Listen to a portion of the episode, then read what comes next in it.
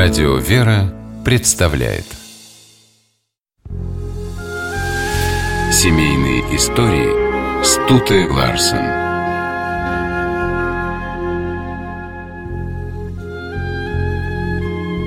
Святой Григорий Назианский и его жена праведная Нонна известны миру как родители великого святителя Григория Богослова, который считал, что если бы у него не было таких родителей, его жизнь сложилась бы совсем по-другому.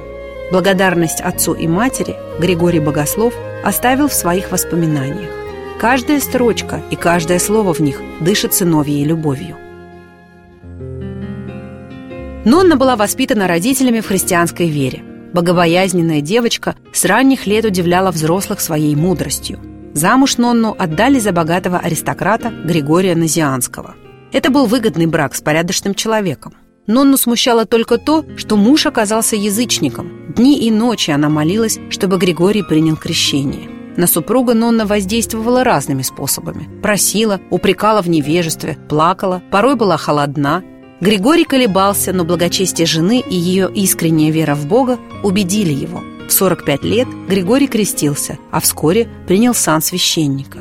Он вел такую праведную жизнь, что со временем его избрали епископом. Нонна и Григорий были счастливы. Единственное, что омрачало их жизнь – отсутствие детей. А Нонна очень хотела сына. Она просила Бога о рождении мальчика и дала обет посвятить его Господу. Молитвы Нонны были услышаны. Она родила сына и назвала его Григорием. Причем имя еще нерожденного младенца Нонна услышала во сне – всего Нонна родила и воспитала троих детей, а когда ее посвятили в диакониссы, это древний чин церковных служительниц, занялась благотворительностью. Григорий Богослов вспоминал, что мать знала одно надежное и неотъемлемое богатство – тратить свое имущество для Бога и для нищих.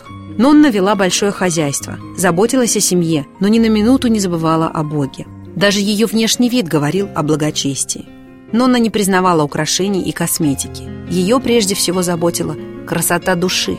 Глядя на мать, Григорий и сам стал уделять внимание не только внутренней, но и внешней стороне христианской жизни. Для него поведение Нонны стало примером того, как должна выглядеть верующая женщина.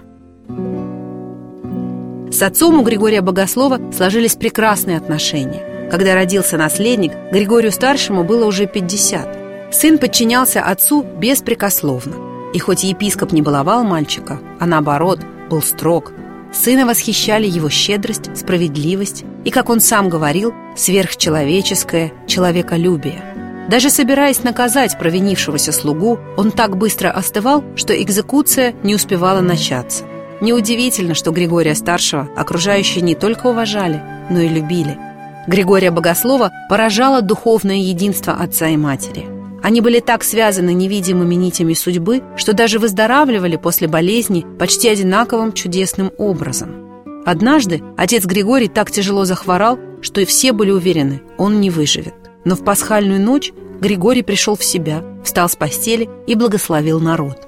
После этого он полностью выздоровел и в первый день Пасхи уже служил в храме.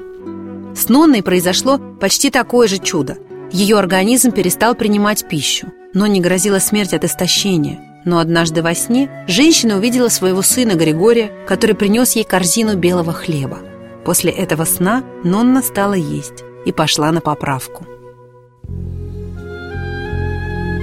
Последние годы жизни святых супругов были невеселыми. Умер их младший сын, а спустя год и дочь. Родители мужественно перенесли эти утраты.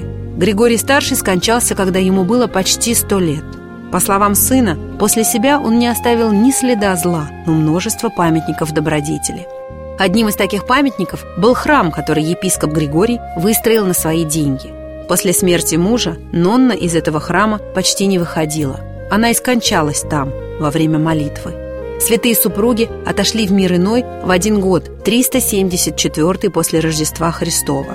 Григорий Богослов, восхищаясь жизнью своих родителей, писал, что его отец стал настоящим украшением всего мужского рода, так же, как его мать всего женского.